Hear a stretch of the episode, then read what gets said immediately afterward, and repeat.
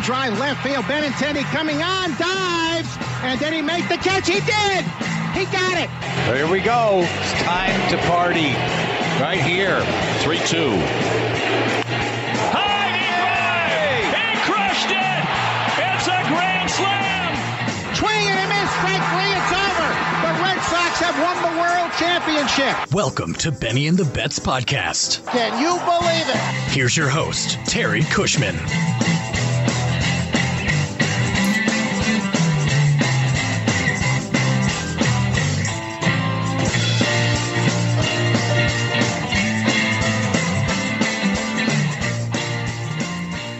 Hello, everyone, and welcome to another episode of the Benny and the Bets podcast covering Boston Red Sox baseball.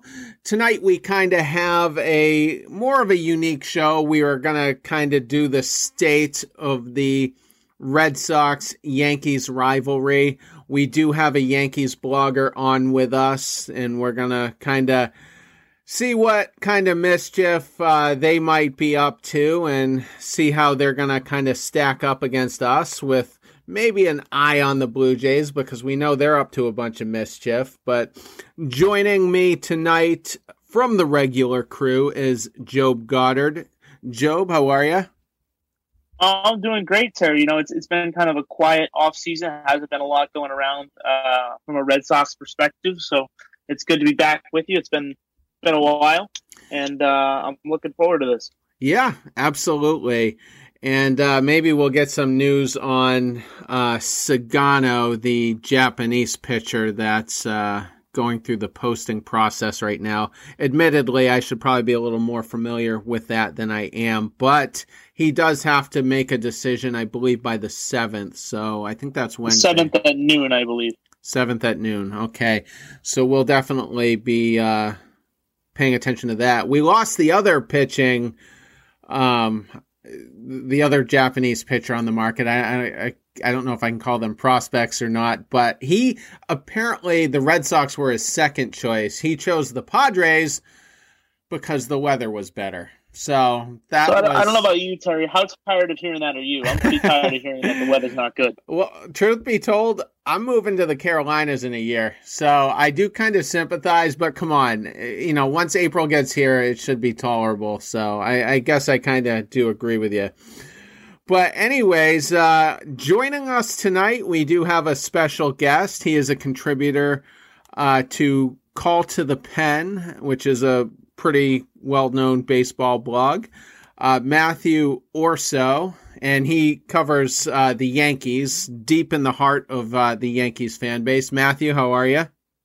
You know what? I'm good. I'm just looking around my shoulder. No surprise attacks, no Red Sox fans, no Jaguar cheese jerseys coming after me with ropes and uh, swords or anything, so that's a good sign thus far. Yeah, I told Joe before we came on, this is very much going to be a, a peaceful, or at least we're going to attempt a, a peaceful, you know, debate despite the rivalry. So we, I think you're safe tonight.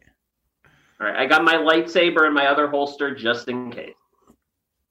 Absolutely. So uh, let the audience know who you are, where you come from, why you love baseball, and you want to talk to a couple of Red Sox knuckleheads. Oh, I. My name is Matt Orso. I write for uh, Call to the Pen, a few other places. I'm an author on two books on baseball history. They're both out of print now, so I won't bother going into the names of them. But um, I've loved baseball ever since I was a kid.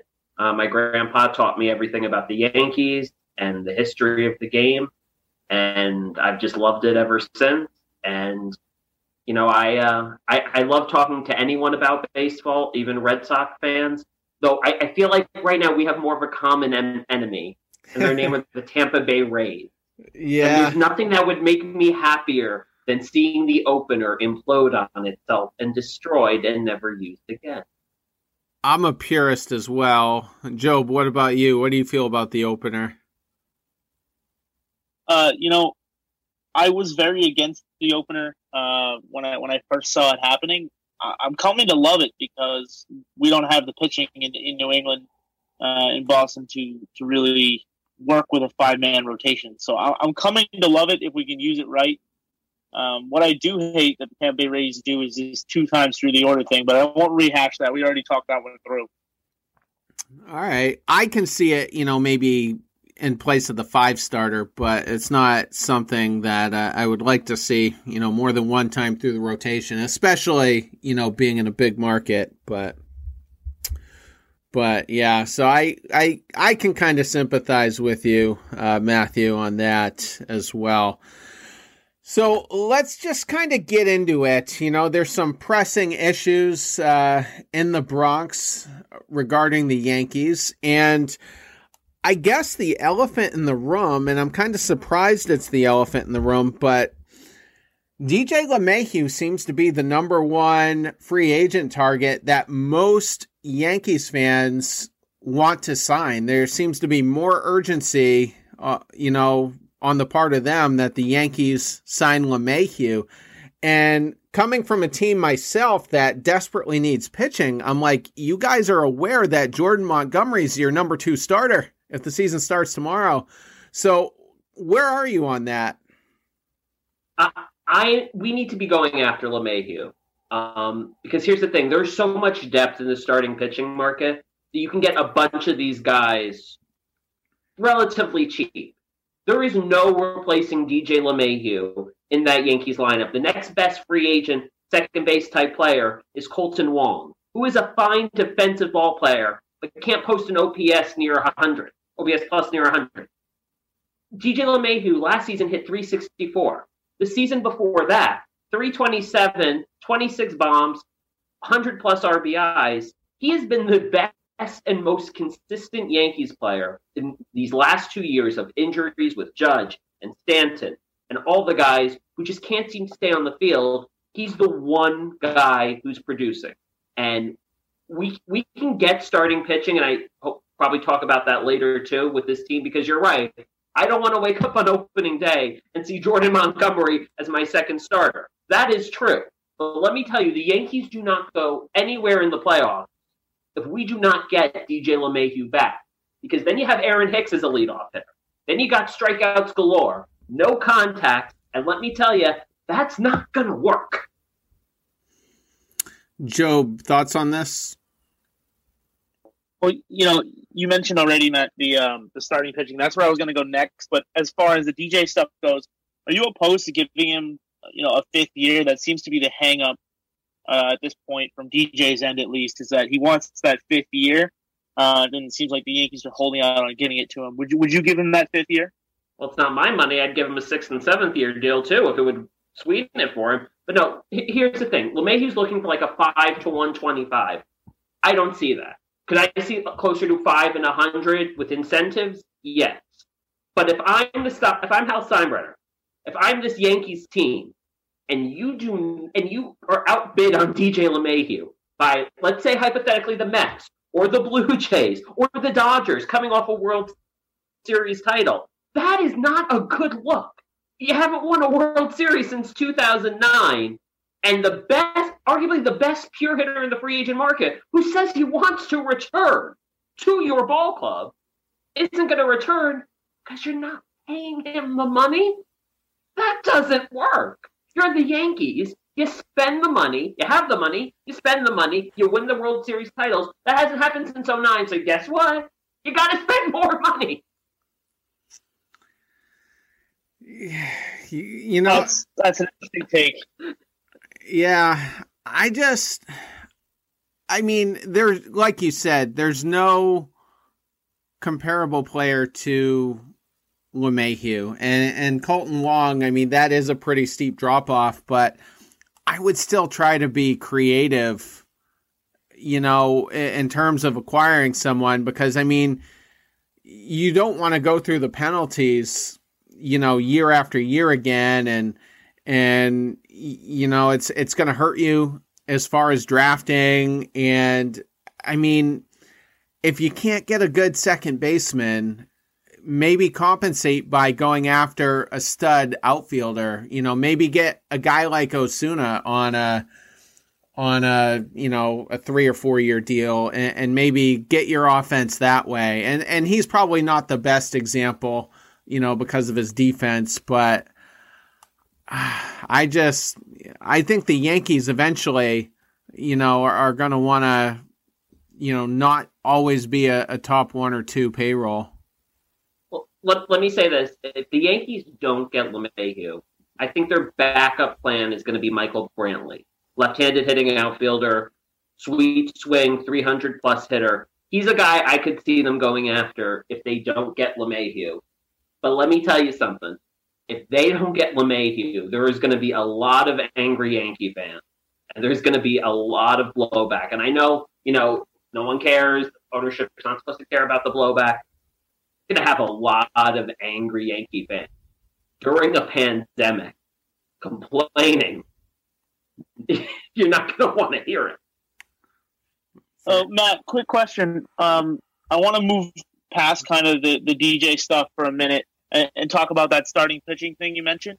Mm-hmm. Would there not be more angry uh, Yankee fans if the starting pitchers kind of are the way they are now? I mean, who are some of the guys the Yankees should target, you know, in free agency to fix their rotation and not have Jordan Montgomery as your opening day starter?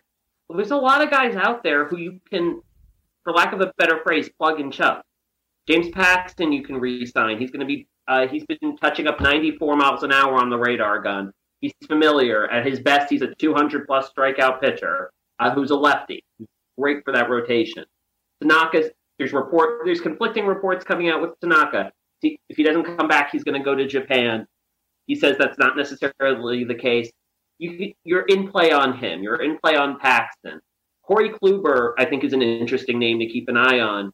Um, he's going to be throwing in a couple weeks, and uh, he's a free agent out there. And I could see him addressing it on a one-year deal because you got to keep in mind this offseason, the starting pitching, there's a lot of names, but there's not like that big-time eight.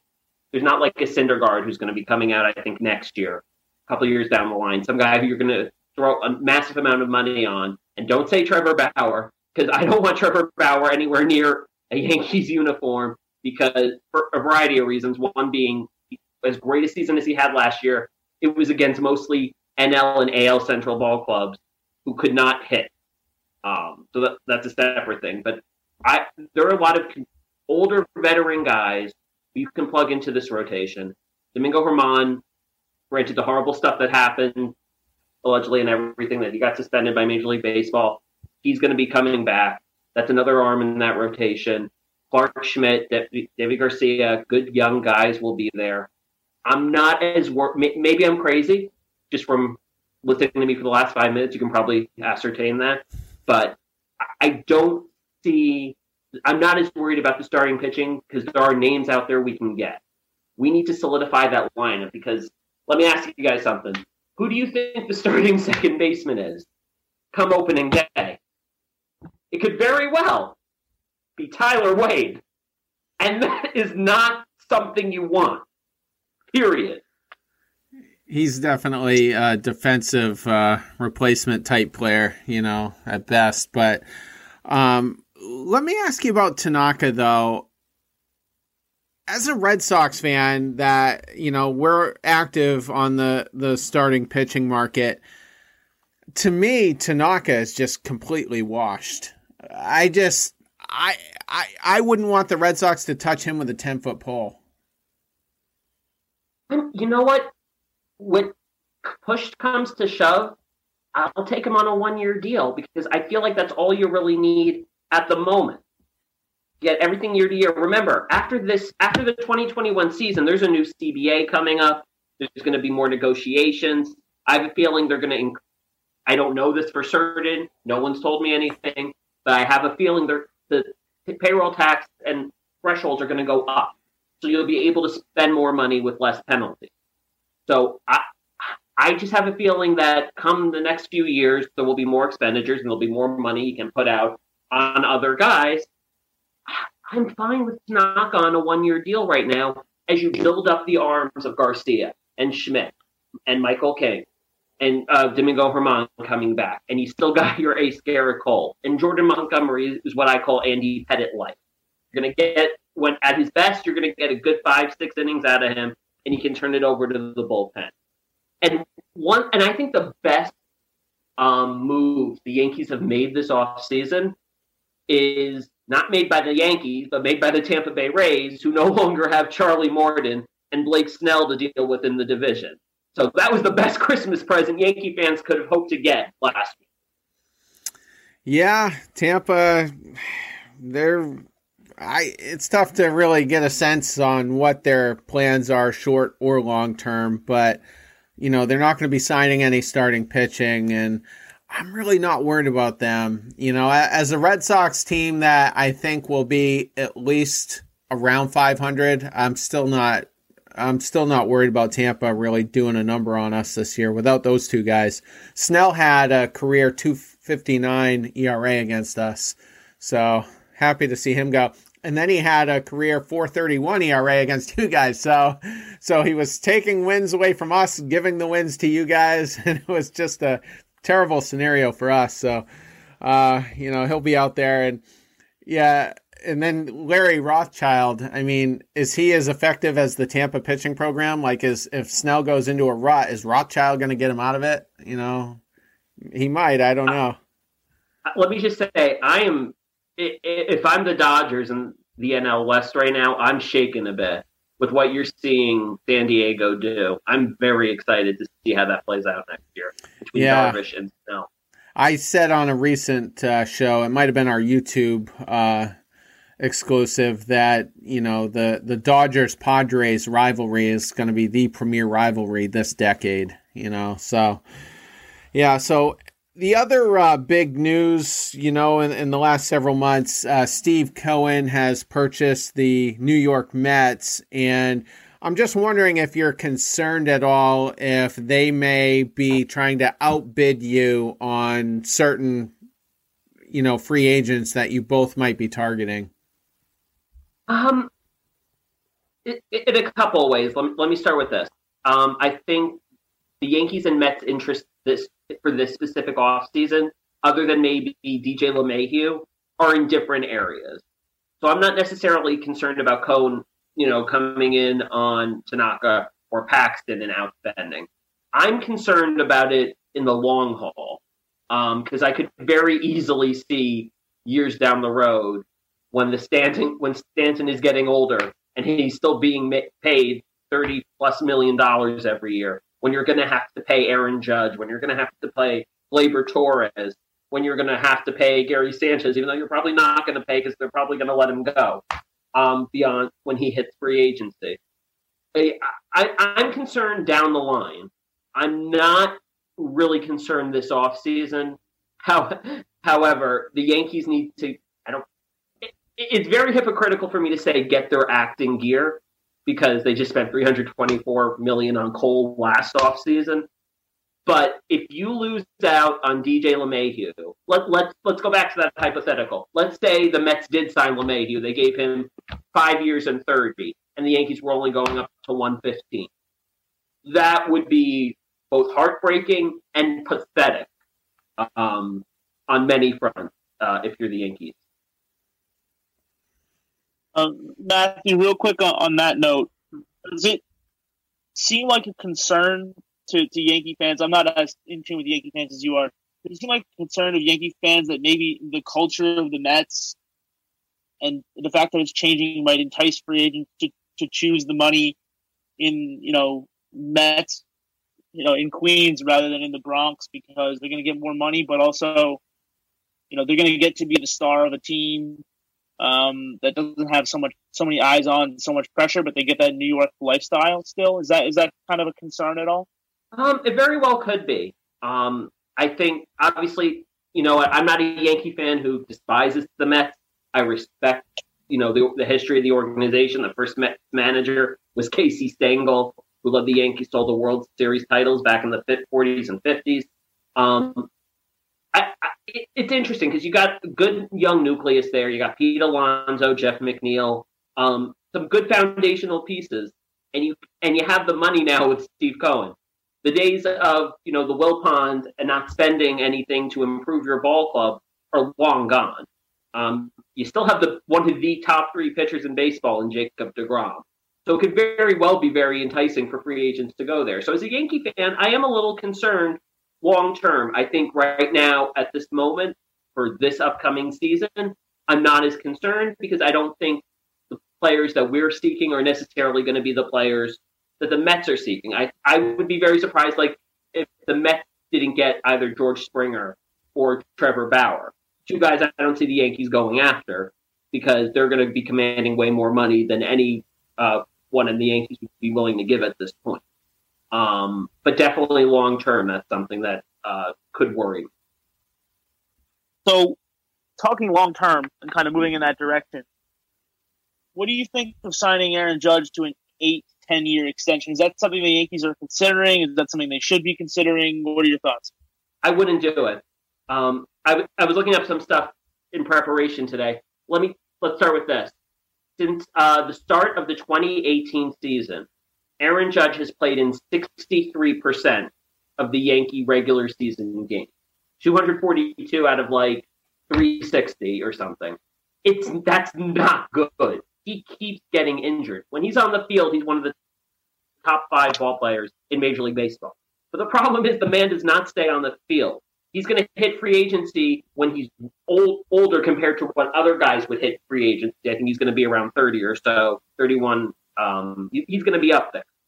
Um, I'm not giving Aaron Judge an eight-year contract. I'm not giving him a six-year contract. I, if I were the Yankees, I, you know, I'd offer him five, one fifty, one twenty-five to one fifty, because I, you can't afford to overpay a guy like Aaron Judge. Here, and here's another thing. Uh, since the start of twenty nineteen, Aaron Judge has played in one hundred thirty games. Do you know who's also played in one hundred thirty games for the Yankees in that span? Who's that? Talkman. You've seen Mike Talkman on the field in a Yankee uniform just as much as you've seen Aaron Judge. And well, that's, that's definitely not, not going to help you win games. No!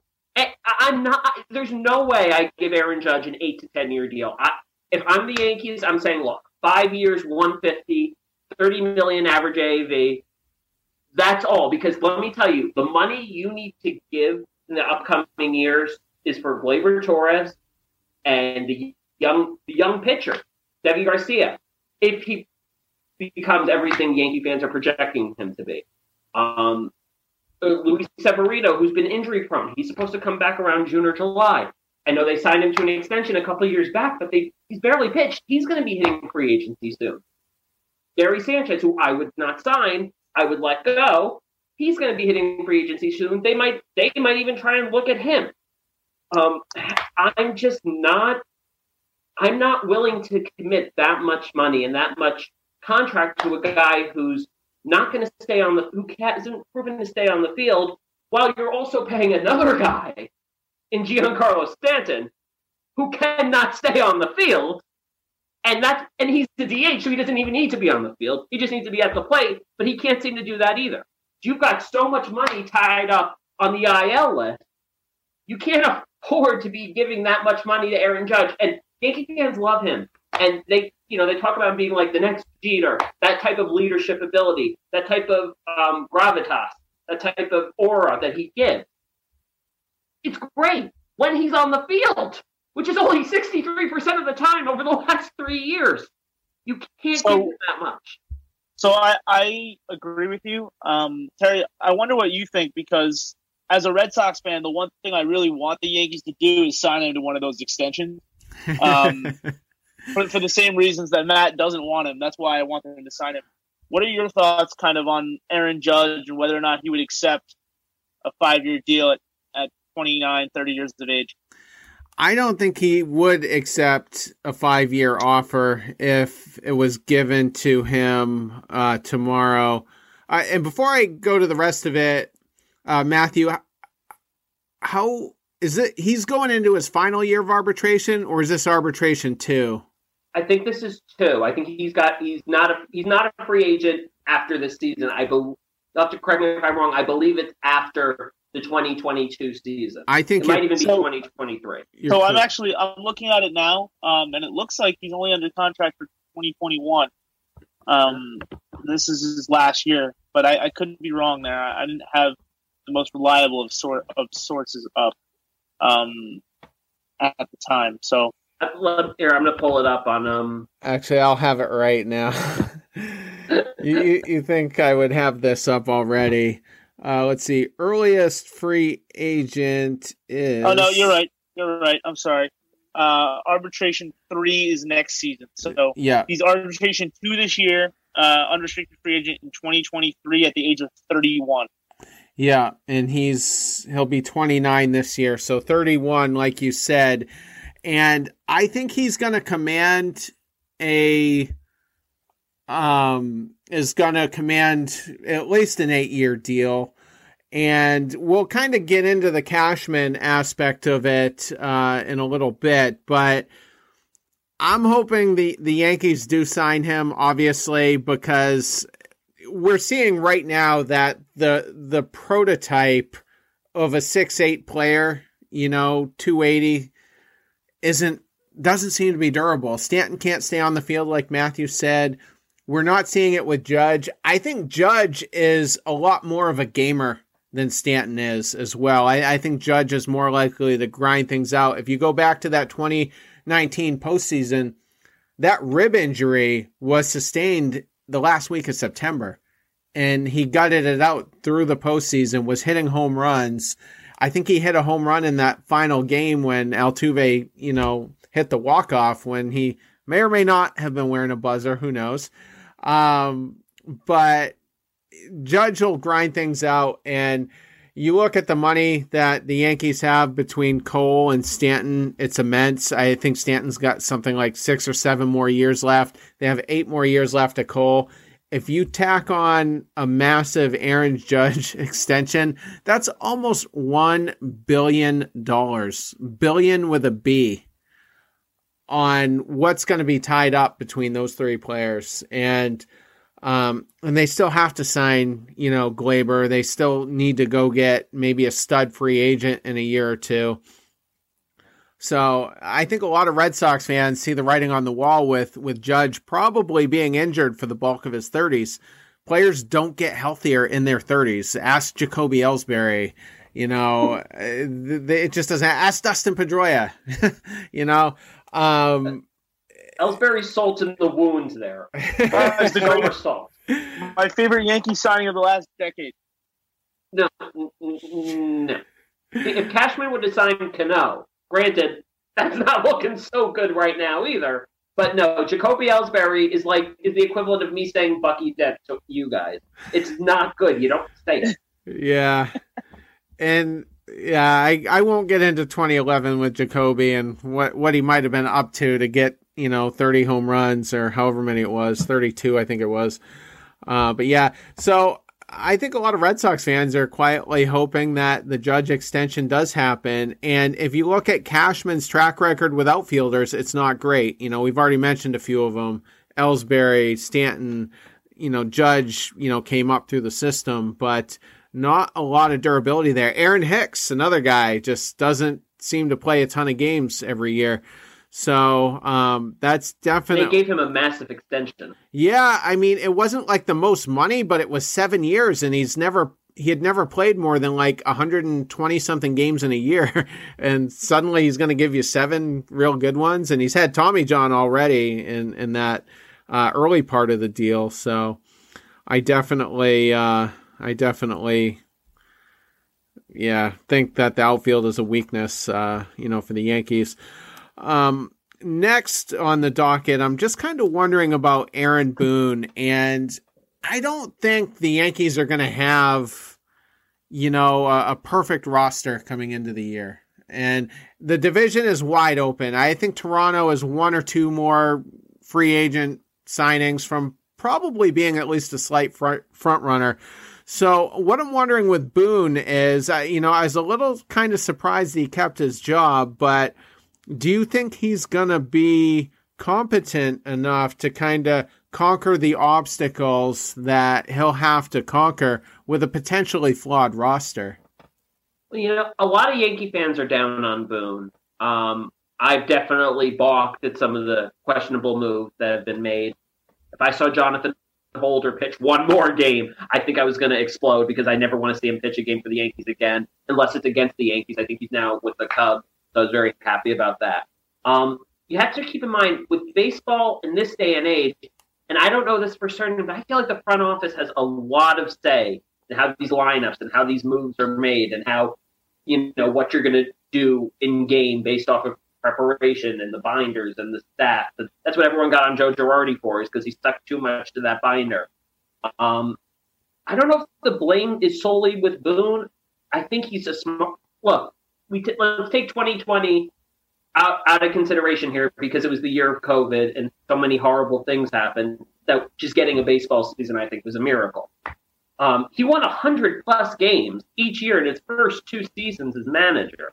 Um, it's not so much incompetence. I think as a Yankee fan, any season that's not a World Series winner is a failure, which means we failed every year since the start of twenty ten. Um, that's with Girardi. That's with Boone. Um, we've only won once since the start of two thousand one. Um, Reds, meanwhile, Red Sox have three World Series titles in that span. Um, by the way, do you know what the last New York team to appear in a World Series was? It wasn't the Yankees. It was the Mets in twenty fifteen. So we can't even say we last appeared in a World Series before the New York Mets. So I, I, I think there's a lot going on. Boone's definitely going to be back, obviously, this year. I don't know about twenty twenty-two and beyond with the C B A and everything that's going to happen in baseball in general, um, with the rules changes and every just everything that's going on in the game. My thoughts haven't really gotten that, that far yet. I think he, he'll be fine regular season. This is a playoff team. I'm not, especially with what Tampa has done, to, I don't say, but honestly, just degrade their organization and their team and trading away their bet among their best players and losing uh, Charlie Morton. I, I'm not worried about the regular season. It's the playoffs that I'm worried about. It's the having Debbie Garcia open for Jay Happ in the postseason is what I'm worried about. And I don't think, and it's a hunch, I don't think those moves come from Boone. So it's not so much him I'm worried about as like the front, and, and not even like Brian Cashman, who is a very, I don't know, is a very good guy. Um, it's just the front office of the Yankees, I think, is more of a concern in that regard. As I think it is in all of Major League Baseball, where, um, you know, front offices are running these teams now, not so much the managers. Look at Dave Roberts, World Series championship um, in Los Angeles. It's the front office who's running the show. Same thing in Tampa. Same thing almost everywhere. Do you do you have a problem with that, though? Like, you know, that whole concept of the manager not really calling the shots and, you know, maybe the front office has a lot more say, that kind of came to the forefront in the final game of the World Series when Snell wasn't allowed to go, you know, face the top of the order. And I wasn't really, you know, a big proponent of Alex Cora coming back, but the one thing I did find comfort in is I know he's going to manage the team and, you know, he's going to have the final say, you know, once the game starts, what move he makes or whether he's going to pinch hit or play small ball or, or whatever in whatever situation. Are, are you, are you comfortable with, with the concept of the front office having that much authority? No. Um, to be perfectly honest, I think there's just, there's, I, and I love baseball numbers. It's my life. But there are certain things you just can't quantify. And there are things experienced baseball men who are in the dugouts can pick up on that numbers, you know, you know, hit someone's F I P might say that he's getting tired after so-and-so amount of innings. But you know what? He, he's, the manager thinks, oh, he's still pitching well. Let's let me get what I can get out of him. There's a feel that can't be. You, you, you can't just put a number on it. And I feel like we've lost a lot of that in this day and age, just the, the nuance of being able to make a decision that does go against the number.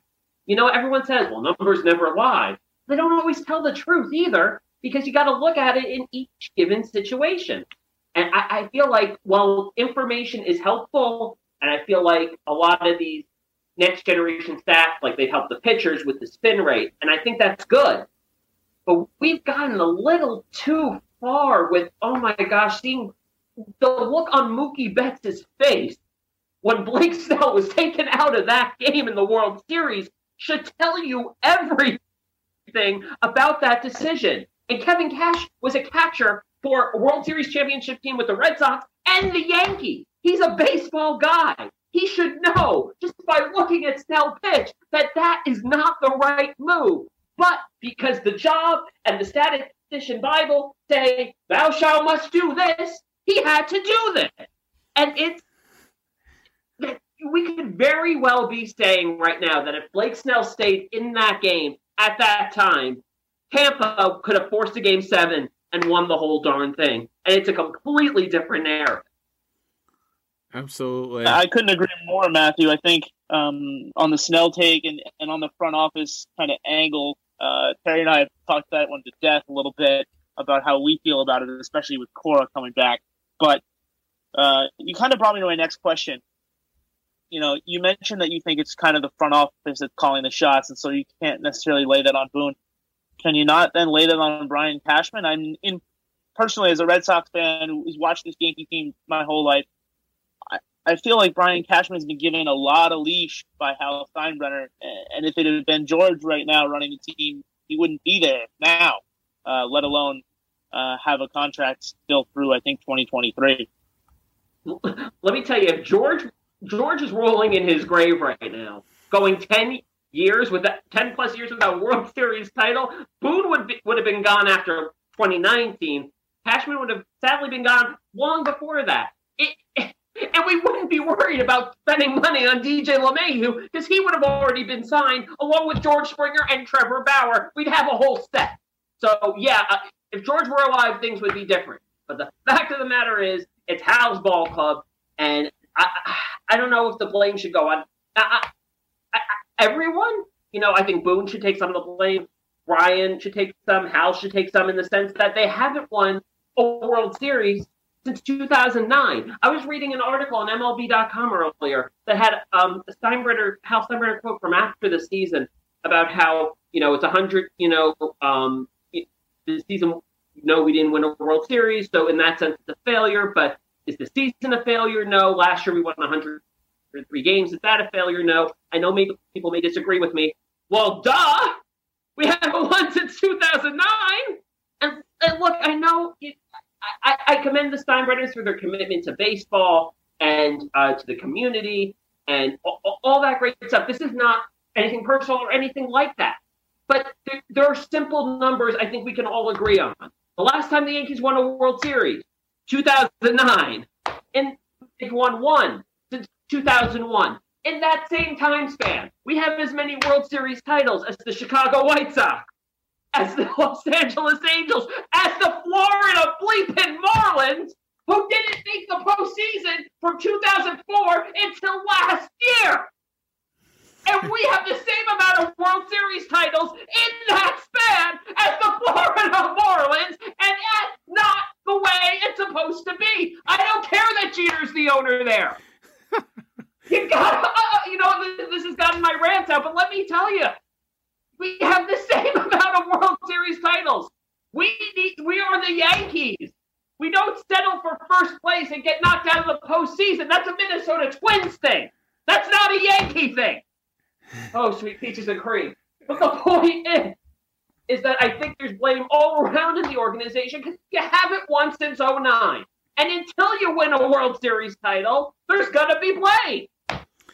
Yeah, you know, not to not to make it worse, but you actually didn't appear in a World Series that whole decade, let alone win one. Well, fault you... and woe. Yeah.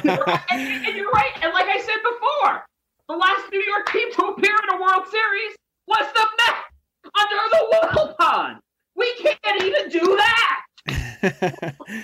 Yeah, the Astros. You oh know, my gosh. I think, to me, Cashman, I think, is outdated. You know, he's got a nineteen nineties, early two thousands mindset. You know, he's not... He doesn't build rosters like the modern day G M, you know, like we're about to see with Bloom and what Bloom did in Tampa. You know, he's not like Friedman or Jeffrey Luo now. Um, I even think Theo Epstein is outdated as well, you know, and, you know, he might be a little more analytical than, than Cashman, but a lot of these moves Cashman has made are, are just terrible. You know, the Stanton deal, the Ellsbury deal, just think of what you could have done with all that money. You know, the players you could have brought in who would have served the team that much better. And when we talk about Aaron Judge and and the contract he's about to possibly get, the extension, that's going to be painful. And I don't think you can even compare that to, to trading Mookie. I, I think Mookie Betts is going to be a generational talent. He already is, and, and will sustain that through much of his thirties. And, you know, that that's probably an okay signing. I hate contracts that size, but it's probably going to play out okay. I think it's pretty obvious that a Judge contract isn't going to play out as similarly. And I think it's okay for for Cashman to either not sign him or or trade him. As mind-boggling and as foreign as, of a thought as that might be to your average Yankee fan, I, I don't think there's any shame in that.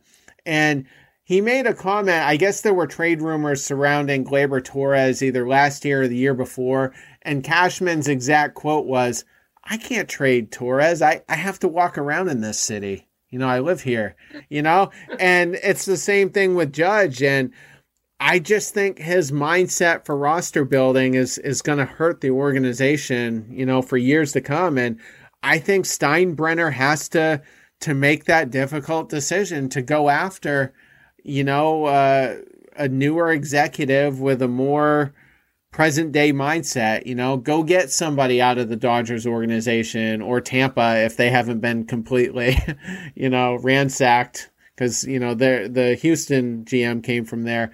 Um, but I think that's what has to happen. And I don't know if he's on the hot seat, but he should be on the hot seat. Red Sox fans, long before now, if he was our G M making the moves he made, we would have been calling for his head. I mean, we're on our fourth G M in the World Series era, maybe our fifth. I lost count. But it's, you know, I would be really frustrated with Cashman if, if I were a Yankees fan. You know what? It's not so much. I, I don't think Cashman's going anywhere. I think what he's done for this organization, uh, the, the loyalty, and the fact that it is Hal and not George calling the shots right now, that I think Cashman's here to stay. I, I don't really have any anger towards that, because I kind of accept I accept that situation, and I'm I don't want to say I'm okay with it. Well, I am okay with it. I'm fine with Cashman calling the shots, because it all comes down to a few things. One, you're the Yankees. You have the money. Maybe it sounds arrogant, but you know what? Fine. It's arrogant. Spend the money, win the titles. Well, the problem, we spent the money. We just haven't won the titles. And I think if you gave Brian truth serum and injected it into him, he would not. He would say that the Stanton deal was obviously a mistake, taking in all that money. Uh, he wouldn't have signed Tiff. Um, he, w- he wouldn't have gotten Carl Pavano back in, you know, oh four. Jarrett Wright. Oh, my gosh. The, You want to give me Vietnam flashbacks? The Jarrett Wright signing was a total debacle. Um, just a bunch of Jacoby Ellsbury. Ooh, ooh, I'm reliving the, the ghost of Yan- Yankees past here. The point being that I I, I don't know. I, with the Yankees, it's like you, you, you need to keep spending the money. We're not the Tampa Bay Rays, which, by the way, as a separate side note, seeing them two wins away from a World Series, that not getting rid of their best players, what does that say to the fan? It's pathetic. At least the Marlins had the common decency to win the World Series in ninety-seven and oh three before the fire sale. So I, I don't, I don't know. My whole point as a Yankee fan right now is you get D J LeMahieu, you add to that rotation, you win out the regular season, you stay healthy, and you hit with runners in scoring position in the playoffs. Because if you do that, you can make it to the World Series. Now, I don't know if anyone can beat the Dodgers right now. They are the super team. I don't know if any, and if somehow the but somehow the Padres do, I don't know if we can beat the Padres. My goal for twenty twenty-one is make the World Series and don't let the Mets anywhere near it for, you know, while the cup. So, Matthew, f- following up on that, I, and Terry, I think is totally right. Before I even get into that, Terry, I think you're totally right. If, if Cashman was in Boston, we'd be calling for his head. Um, some have them calling for their heads during winning seasons, you know, just because.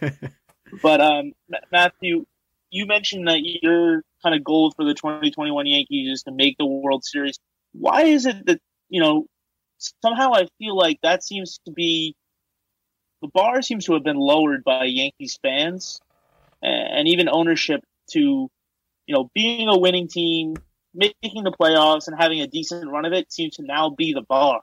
You know, it's like, it's like the Boston Celtics of, of, of uh, baseball. Like, it's okay to be good. You don't have to be great. We're going to pour a bunch of money into guys because they're fan favorites. It doesn't seem like Yankees baseball of old. Why is that? I don't know. New generation, new era of fandom, new, you know, George Steinbrenner, God rest his soul, is not with the organization anymore. Um, you can't use a Ouija board to make the contract negotiations. But it, it my, my whole aspect of, the Yan- of being a Yankee fan every year is the World Series. Right now, it's usually win the World Series. Right now, I'll take a World Series appearance with a bad call by an umpire that cost us, you know, the Game seven victory. But you're absolutely right. The mindset is, oh, let's just make the playoffs, and, you know, if we're competitive every year, it's great. No, it's not. Because, again, and I hate to harp on this, two thousand nine was the last time we won. So until I, I can understand it to a de- to a degree. If we're coming off like three straight World Series titles and you want to retool and rebuild for the next couple of years and you're not spending, you know, the whole bang uh, on questionable moves. Okay. But again, two thousand nine, you have to give us something here. We've lost to the Astros. We lost to the Tigers. We've lost, we've lost to the Red Sox in the playoffs.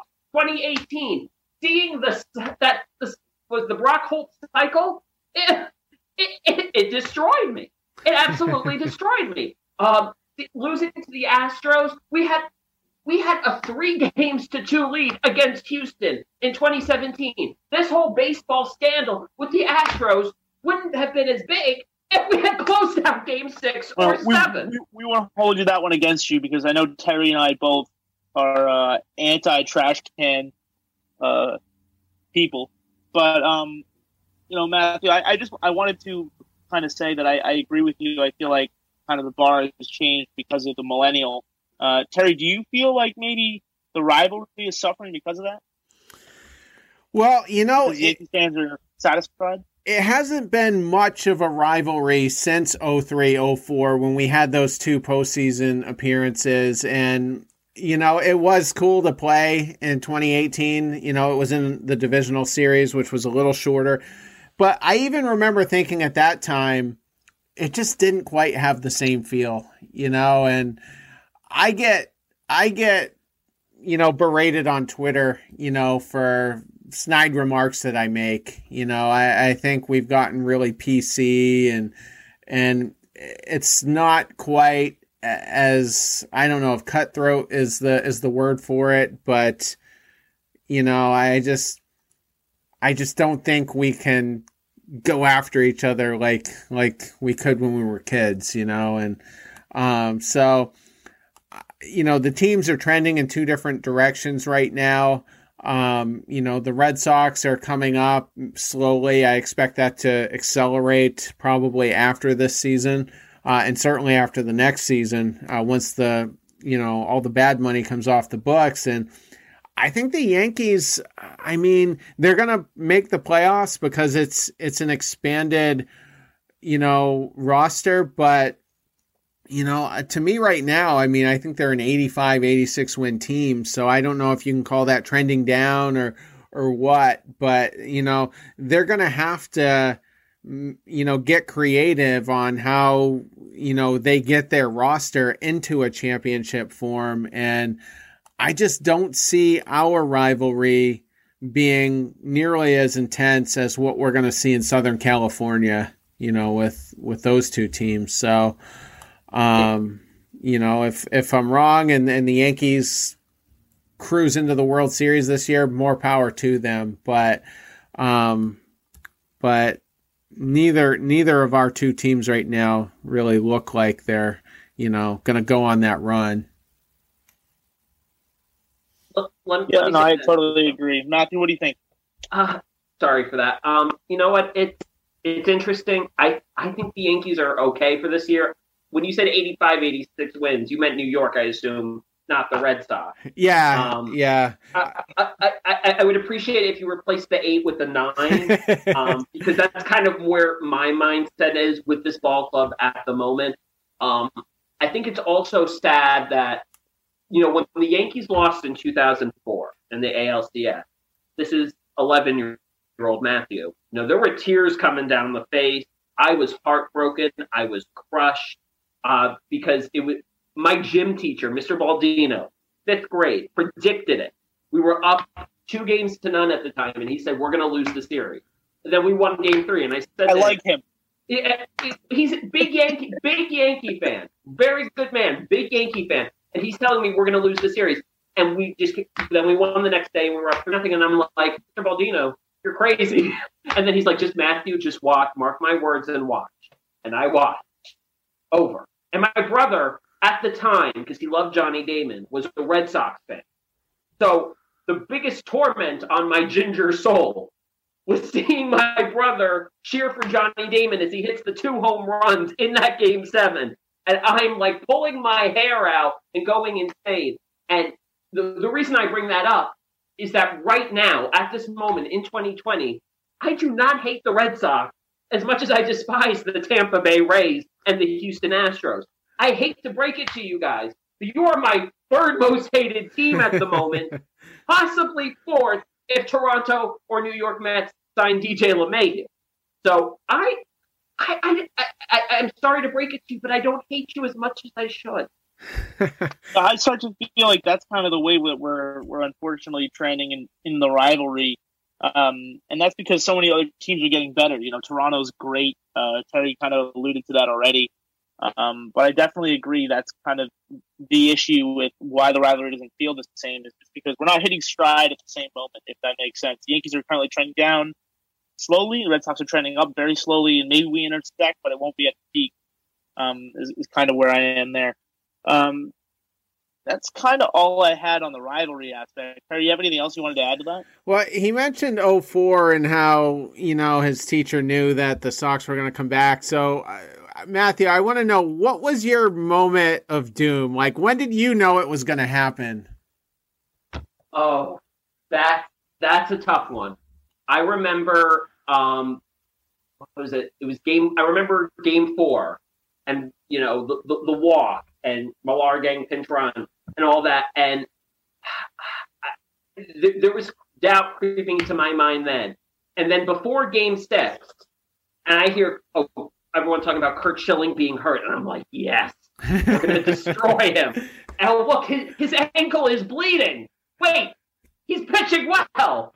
That's not good. And the moment Boston won game six, I, in my head, was like, there's no way they don't win game seven. And then I remember, I think it was the top of the first inning. I'm in my parents' bedroom, and I think Damon, someone's thrown out at the plate to end Damon, the top Damon of the got first. thrown out at the plate. And, and, and oh. I was, and I was like, "Phew, okay, we're fine." And then we weren't. And then Ke- Kevin, what was it? Was it Javier Vasquez, Kevin Brown that game? Am I misremembering that? Um, oh, I think we had Bronson Arroyo go go in the World Series, so it must have been Kevin Brown in, in Game Seven. Okay, was it? I feel like did, I, yeah, with Derek Lowe. Derek Lowe, maybe. Yeah, it was no, Derek no, Lowe saying, for us. Right, no, no, Derek no, no. Lowe for us. I, I, I was talking about the the pitchers, the Yankees, and I, I think day. it was oh, Kevin definitely Brown. Kevin Brown. It yeah, was it was Kevin, Kevin Brown. It was Brown who gave up the, the both. Was it both homers to Damon or? Uh, I think it was the first homer to Damon, the grand slam to Damon, and then also the David Ortiz two run shot for Kevin okay. Brown. I don't know that he was still in. The third, also, but you, you're really bringing me back here. I'm gonna have to go watch Four Days in October on YouTube after the fact. This is like Christmas. Let, let me just say one thing as I'm remembering this. You know when I knew the Yankees oh four season was done was when I'm listening. It might maybe it was oh five, right around there. I'm listening to the radio with my grandpa in Sussex County, New Jersey, and we're driving home, and I hear Susan Waldner and John Sterling say, well, Kevin Brown has reportedly punched a wall in the locker room. And I'm like, what? Are you It's like David Ortiz destroying the phone in, in Baltimore. Um, you know, there's kind of those moments that, that show you the real heart in guys. I remember the, you know, when I started to feel hope, Terry, I don't know about you, but as I'm watching that series unfold, I'm kind of too young to understand that eighty-six years of torment. All I had in my head was Aaron Boone. And I'm like, don't let this happen again. Don't let us get swept. You know, just give us one. And then and then we won the first one. I was like, oh, you know, maybe just give us one more. Yeah. And, yeah. and then after shilling it on the mound, it was like a whole different story. Right. For me, I started to kind of believe it after game five, because game four was a marathon. So was game five. And I thought, okay, maybe, maybe we're breaking them. And, and then the shilling thing kind of happened. And, um, yeah. And for sure though, after game six, I just, I felt so good about game seven. And, um, you know, Lowe Clint was the clincher, uh, Oh, actually, yeah, he was the clincher in the World Series as well. So he had two. Uh, well, Lowe had a great, a great postseason. He would have been, you know, the number one guy at any other World Series winning team for M V P. But on the two thousand four team, he's like the sixth or seventh guy on the list. Yeah, uh, it was a crazy, crazy postseason run from Derek Lowe. Yeah, uh, I remember, you know, especially in Game Seven. Matthew, I don't know if if you remember this, but I remember this very, very vividly. Is uh. The Red Sox took that ten to three lead on the Johnny Damon grand slam, and um, Joe Buck calling that game, and he says, "There's not a single Red Sox fan in Yankee Stadium or anywhere else that's comfortable with a ten to three lead." Uh, that kind of summed up, you know, my whole life as a Red Sox fan right there against the Yankees. That that's still how I feel. If the if the Red Sox are up by six, I want to be up by seven. Um, And maybe that's just me, and the fandom doesn't really agree with me anymore. But I still, I want to punish the Yankees when we play them. Uh, you know, it's just the rivalry's not dead; it's just underground for a little while. And uh, I'm ready to see a resurgence here pretty soon. Well, let, let me put it this way: um, I don't recall that, because by the time it hit ten to three, I can tell you I was not watching the game anymore. Um, I wasn't old enough to drink, obviously, at eleven, but I was probably hitting some ginger ale and just crying my tears, so I didn't hear Joe Buck say that. Um, but it, it I, I feel the same way in the sense that I never want to lose a game to Boston. Um, after my gra- after my grandpa died uh, this year, um, it was I was in his house. I had was by myself. I was watching the Yankees Red Sox game at Fenway Park. I think this is the game that someone broke into Fenway Park. And the guy was, like, running around, and they had to stop the field of play. And the Yankees were down, like, nine to one at this point. And my blood was boiling. And the game meant nothing. You know, we were, I think we had already made the playoffs, and we were close and everything. But it still angered the you-know-what out of me to see us losing to the Red Sox by that much. And that that will always remain. There will always be a piece of my soul that despises the Red Sox.